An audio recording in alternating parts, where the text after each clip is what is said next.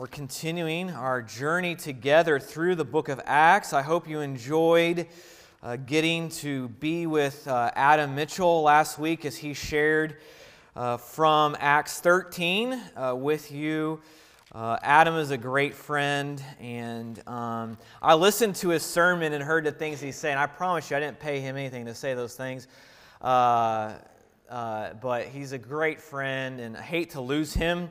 Uh, moving to Alabama, they live right across the street. So I hope you got, hope you enjoyed the opportunity of getting to listen uh, to Adam and and hear him share from God's Word. But as a faith family, over the last couple of months, we've been walking through the book of Acts, not necessarily uh, verse by verse. Maybe one day we'll get to that point. That that would take us. That would be a long hike. Um, but we, uh, we're just hitting some of the highlights here of Acts chapter fifteen and seeing. Partly, what's God's plan for the church? What's, what's, what's the purpose of the church? Why did God and why did Jesus commission us as a church, a community of faith, to, to be here on this earth? And we talked about that. We, we realized that, you know, we're here to be His representatives, His witnesses to the ends of the earth. We've seen the flow of how God really used the church and how the church exploded. It started right there in Jerusalem, and Jesus even told them that.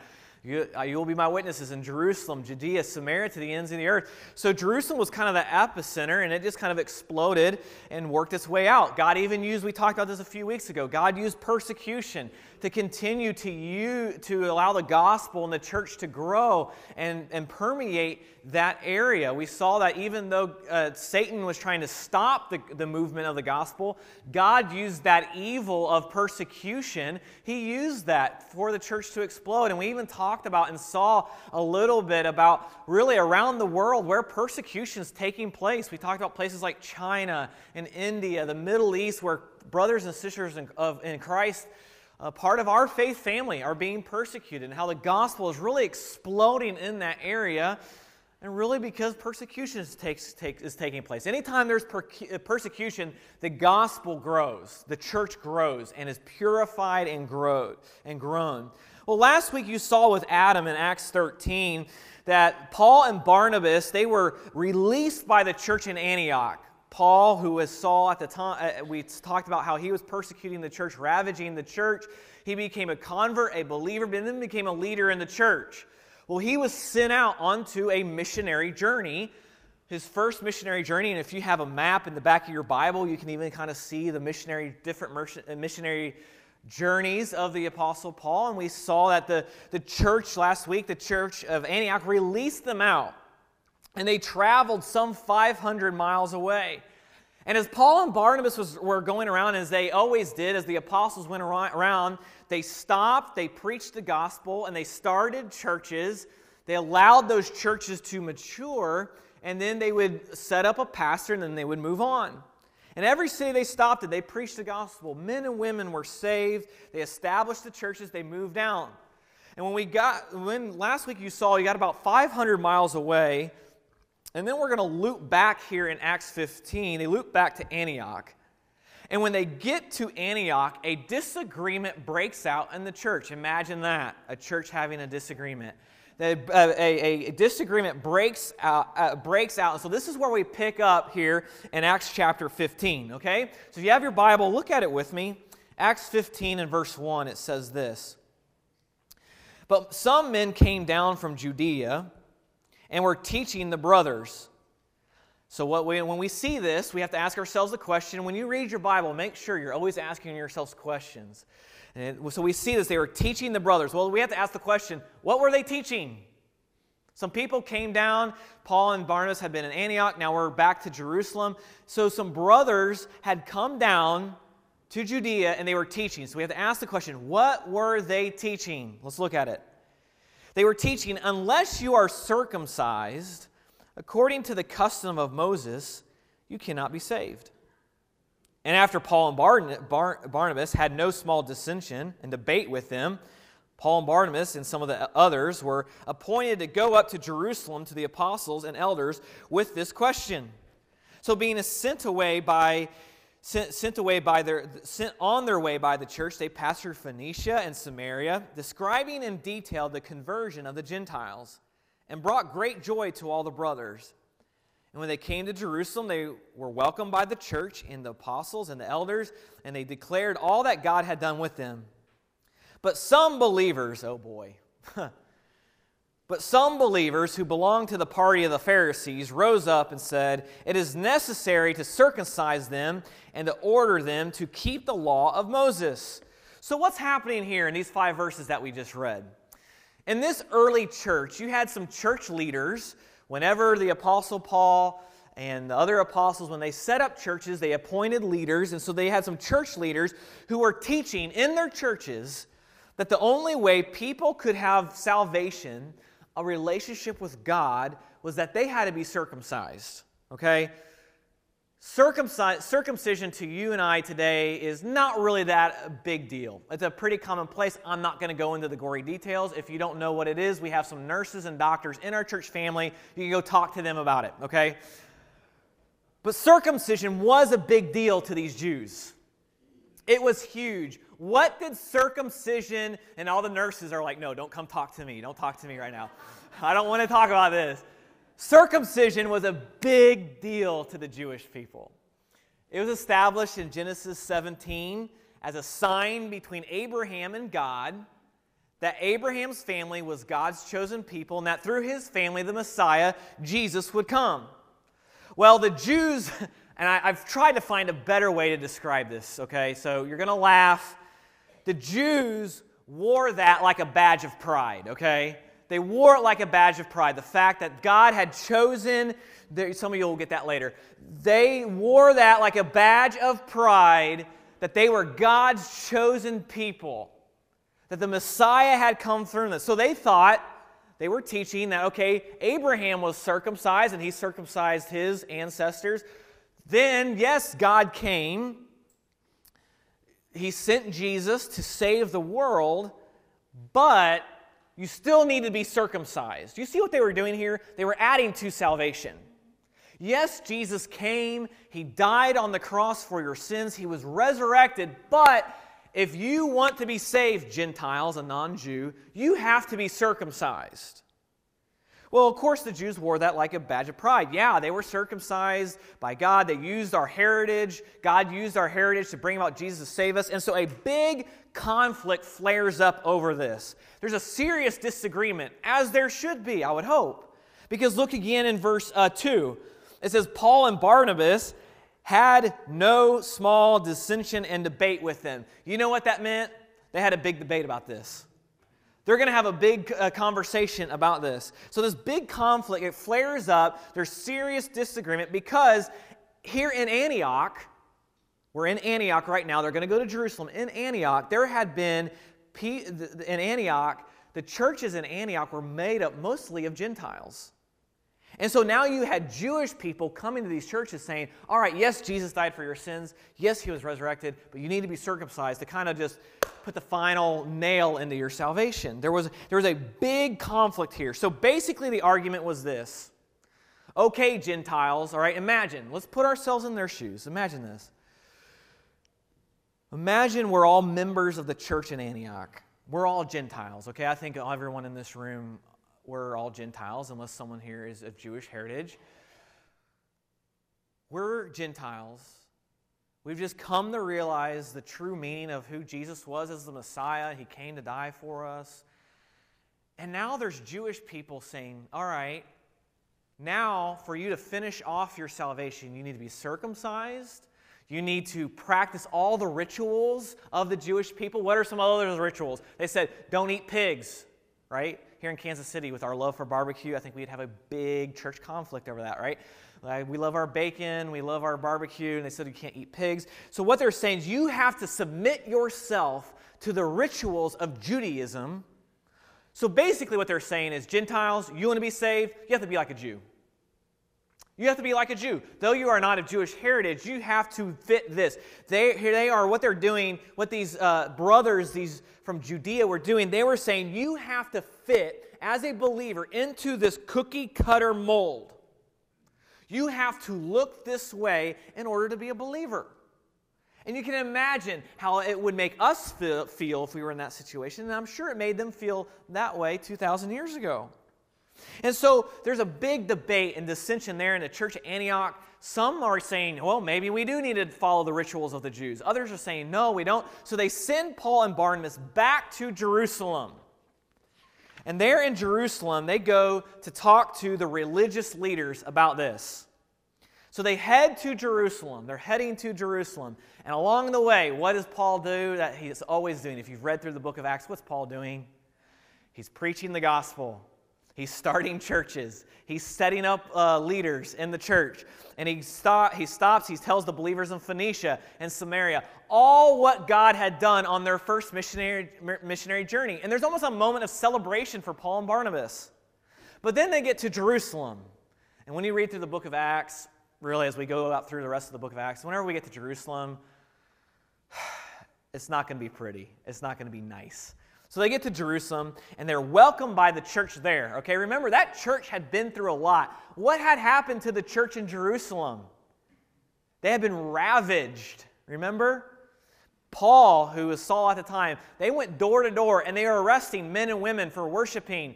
They were taking all their belongings, taking their money, because they were believers. So they are now going back to Jerusalem. And there in Jerusalem, they're welcomed by the church there. What a change.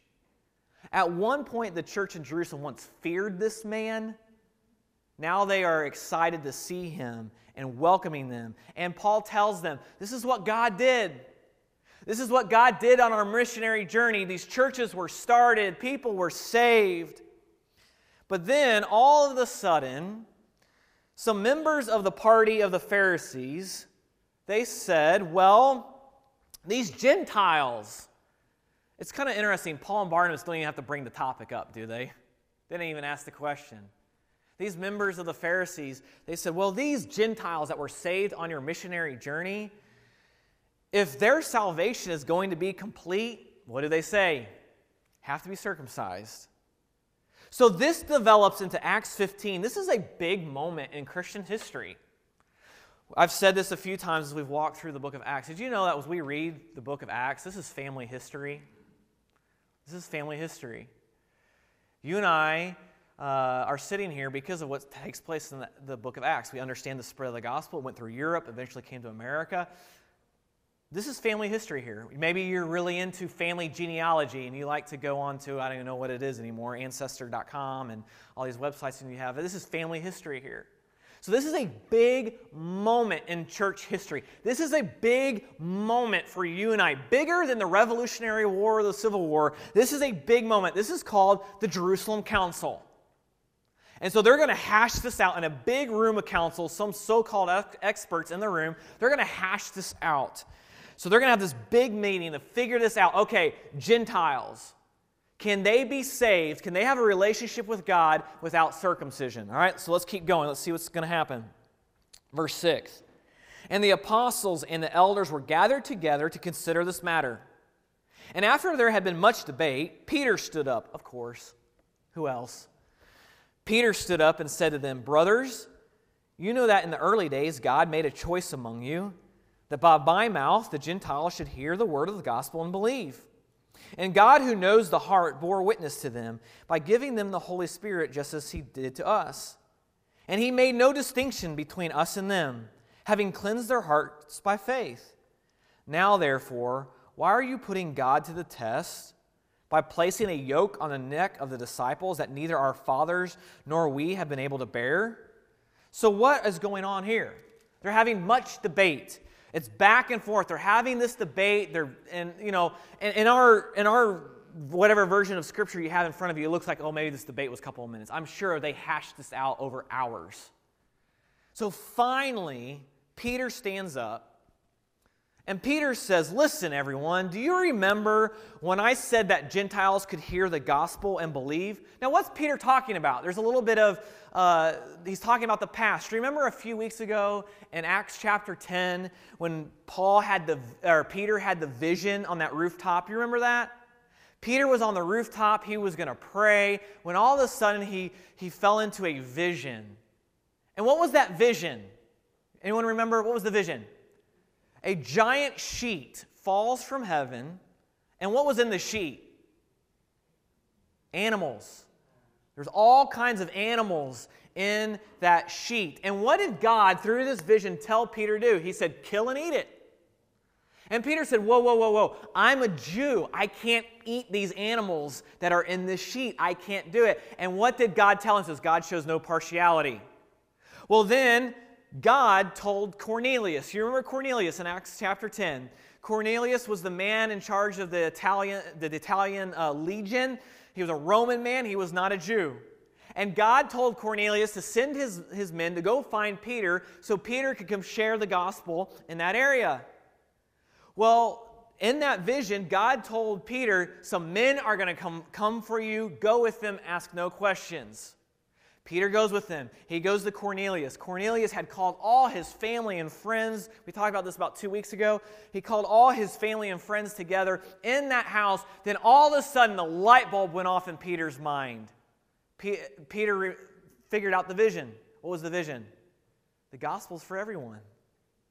Peter was in a room full of Gentiles, non-Jews, and God revealed to him, the gospel is for all people. So then Peter went back to the church and he said, listen, the Gentiles, they can hear the gospel and they can believe it. So in this meeting, this Jerusalem council, Peter refers back to all this. And he says that, we're, are we, he basically asked the question, are we really going to add to this salvation that God has provided? Are we going to add to this? Are we going to add a yoke? And that's the idea of a yoke being on an ox. Are we going to make salvation a burden for these Gentiles to where they have to fit into this Jewish rituals and they have to fit into this cookie cutter form of Christianity that we figured out? So you say, Adam, what is going on in here? You see in Acts fifteen, Acts fifteen, Peter makes a great point then, two thousand years ago, but also today. This applies to today. See, I think sometimes we as Christians can be guilty of making salvation and a relationship of, with God a cookie-cutter salvation, don't we? We're guilty of that. We make salvation something other than the grace of God and believing in the work of Jesus Christ. You say, Adam, what do you mean? Does that really happen today? Does that really happen today? Well, let me give you an example. Let me tell you a little bit about my growing up years. Some of you, I've told you this maybe in like private conversations. I don't know if I've completely opened up about it in this kind of uh, format.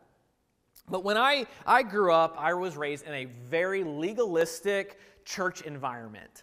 This in church environment could be labeled, since we love to slap labels on each other as Christians, um, th- it could be described as independent fundamental Baptist, okay? That was, that was the church realm I grew up in.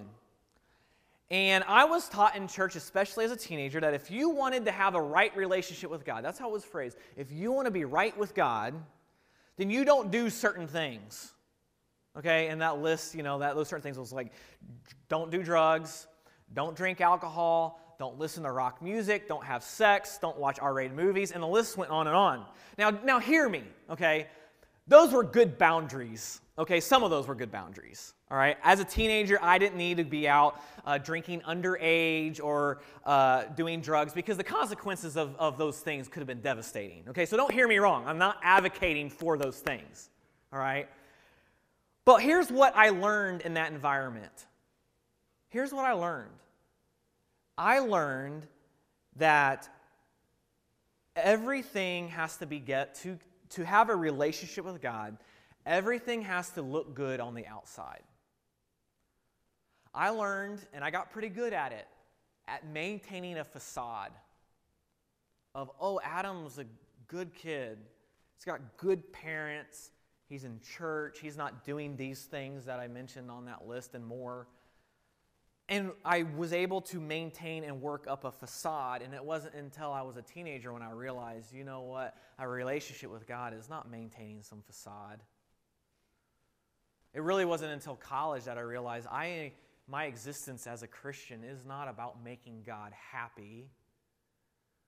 My relationship is, with God, honestly, is not anything what I can do or don't do, but it's what Jesus Christ has already done on the cross for me. And so what I learned was that I, can ha- I had to have everything together on the outside, the facade people saw, but in reality, in my heart, I was just as much as, I was just as rebellious as any other pagan. And so what we can sit here, and I can see the empathy on your faces. Thank you for having some empathy for me. I'm not looking for empathy, but thank you for some of those the, the looks you are shooting back at me right now. We can sit here and we can say, wow, that's terrible, Adam. I'm sorry for that experience. But if we're really honest, and because it's just simply, it's human nature, if we're really honest with ourselves, we can make salvation something more than just the grace of God through faith in the work of Jesus Christ. We can be guilty if we're not careful. We can be guilty of saying the Christian life has to look a certain way. You have to attend church. That's a good thing. Don't hear me wrong.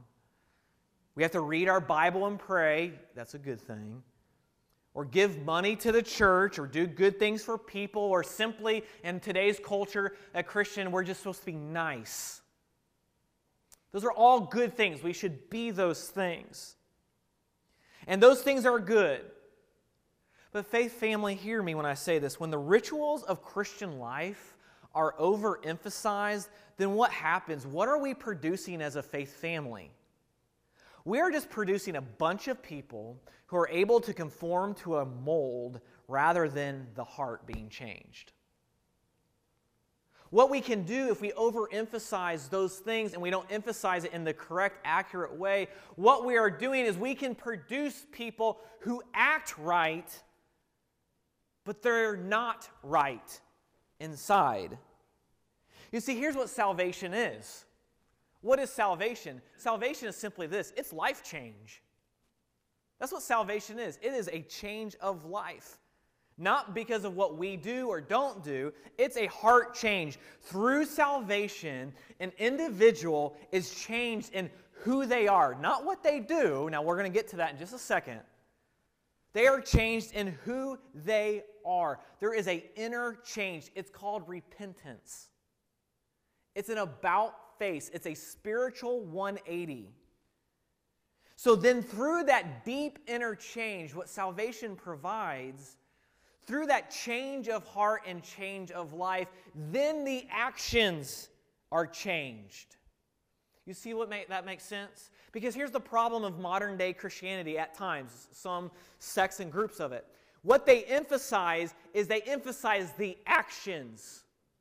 That's what I was taught. Adam, act this way. Act this way. In reality, I was just as rotten inside as anybody else doing those things. It wasn't until my life was changed, my heart was changed, only through the work of the Holy Spirit, that my actions truly changed. So the question is, what inside us needs change? We don't like change, do we? We don't like change. But reality, the spiritual life, Christian life, is all about change. It's all about change. Because it's about Jesus. It's the grace of God that salvation is given to us, and that through faith we believe that Jesus died on the cross for our sin, and through his resurrection that we can be saved, nothing else. So when we believe that, we are then what Jesus called born again. We're changed. We're a brand new person.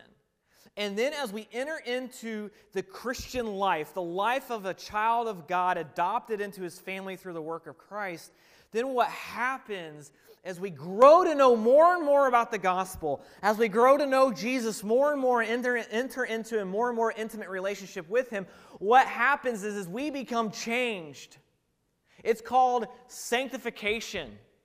We become one step closer to Jesus Christ. Now, we'll never reach full sanctification here on this earth, but we're changing. The life of a believer is a life of change, a life of becoming more and more like Jesus Christ. Because in the Christian life, if, if there's not change, there's stagnation, and stagnation leads to backsliding and sliding away from our love of Jesus. The Christian's life is full of change, not by what we do, but who we are, by the change that the Holy Spirit in Jesus Christ brings up. So Peter, back here in Acts chapter fifteen at the Jerusalem Council, Peter is standing up and saying, time out here. Salvation is for all people, not by what ritual they follow, but by the work of Christ and who believe in it. Now let's keep going, verse twelve. And what happens here? This is amazing. It says, and all the assembly fell silent. And they listened to Barnabas and Paul as they related what signs and wonders God had done through them through the Gentiles. So now Paul and Barnabas jump into the middle of this conversation. They start to recount all that God had done on their missionary journey when they were sent out by the church in Antioch, and they begin to recount how many Gentiles were saved. Let's keep going, verse thirteen. And after they finished speaking, James replied, "Brothers, listen to me. Simon has related how God first visited the Gentiles to take from them a people for his name. And with this, the words of the prophet agree, just as it is written, 'After this I will return, and I, re- and I will rebuild the tent of David that has fallen. I will, I will rebuild its ruins, and I will restore it, that the remnant of mankind may seek the Lord, and all the Gentiles who are called by my name, says the Lord, who makes these things known from of old. Therefore, my judgment is that we should not trouble those of the Gentiles who turn to God.'" So James stands up. We just saw what he said. Now, who was James? James was a pastor of the church in Jerusalem. He's also the brother of Jesus. He's the writer of the book of James in the New Testament. Some call it the Proverbs of the New Testament. If you haven't read James in a while, I encourage you to do it. And he steps in and he offers another angle to the argument. Okay, we've had Peter share. We've had Paul and Barnabas share about Gentiles being saved. And now James is going to present another perspective here. And he says, God told us from day one through the prophets that this is what he's going to be doing.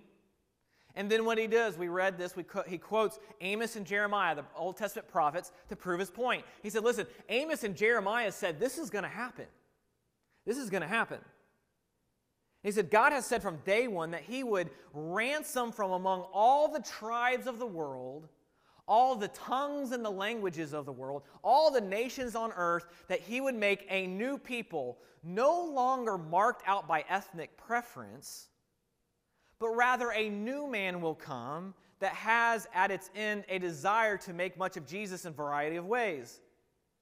So this is what God has been doing since day one. So what James is saying, guys, listen, this is not new. This is not new information here. The prophets said this was going to happen, that people from all over the world, all tribes, nations, tongues, they are going to realize who Jesus is. So James' argument is God told us this was the way it was going to be from the beginning, so we should not ask the Gentiles to become like Jews. They don't have to submit to the Jewish rituals. And so they, they decide that out. So then verse twenty, let's keep going, and then we'll be done. It says, verse twenty, "But should write to them to abstain from the things polluted by idols, from sexual immorality, and from what has been strangled and from blood. From the ancient generations, Moses has, has had in every city those who proclaim him, for he is read every Sabbath in the synagogues." So they present the argument, and folks, this is an argument for you and I. Do you know that because of this, you and I would not be sitting here today? We have a direct line back to what happened here in Acts chapter fifteen. These Jewish men, Peter, Paul, Barnabas, James, they are saying it is not about a ritual that we have a relationship with God. It is through faith in Jesus Christ and the grace of God, nothing else. So for us today, you may be sitting here today and you, you have this feeling in your life of maybe I am, maybe there's some separation from God in my life. Maybe you're sitting here and you have realized that for maybe your entire life, you've been following the ritual of going to church, which is a good one. I'm glad you do that. And giving money to the church and doing these good things, and you follow these rituals. Friends, listen to me. Faith family, listen. It is not about rituals that saves us. It is only through the work of Jesus Christ. And so if you're here today, do not, please, do not trust in any kind of ritual for your salvation. It is only through the faith in Jesus Christ, through the grace of God. And let's, as a faith family, as we seek to share Jesus, disciple believers, and reach the nations, let's not be found guilty Let's not be found guilty of making salvation some kind of ritual. Pray with me.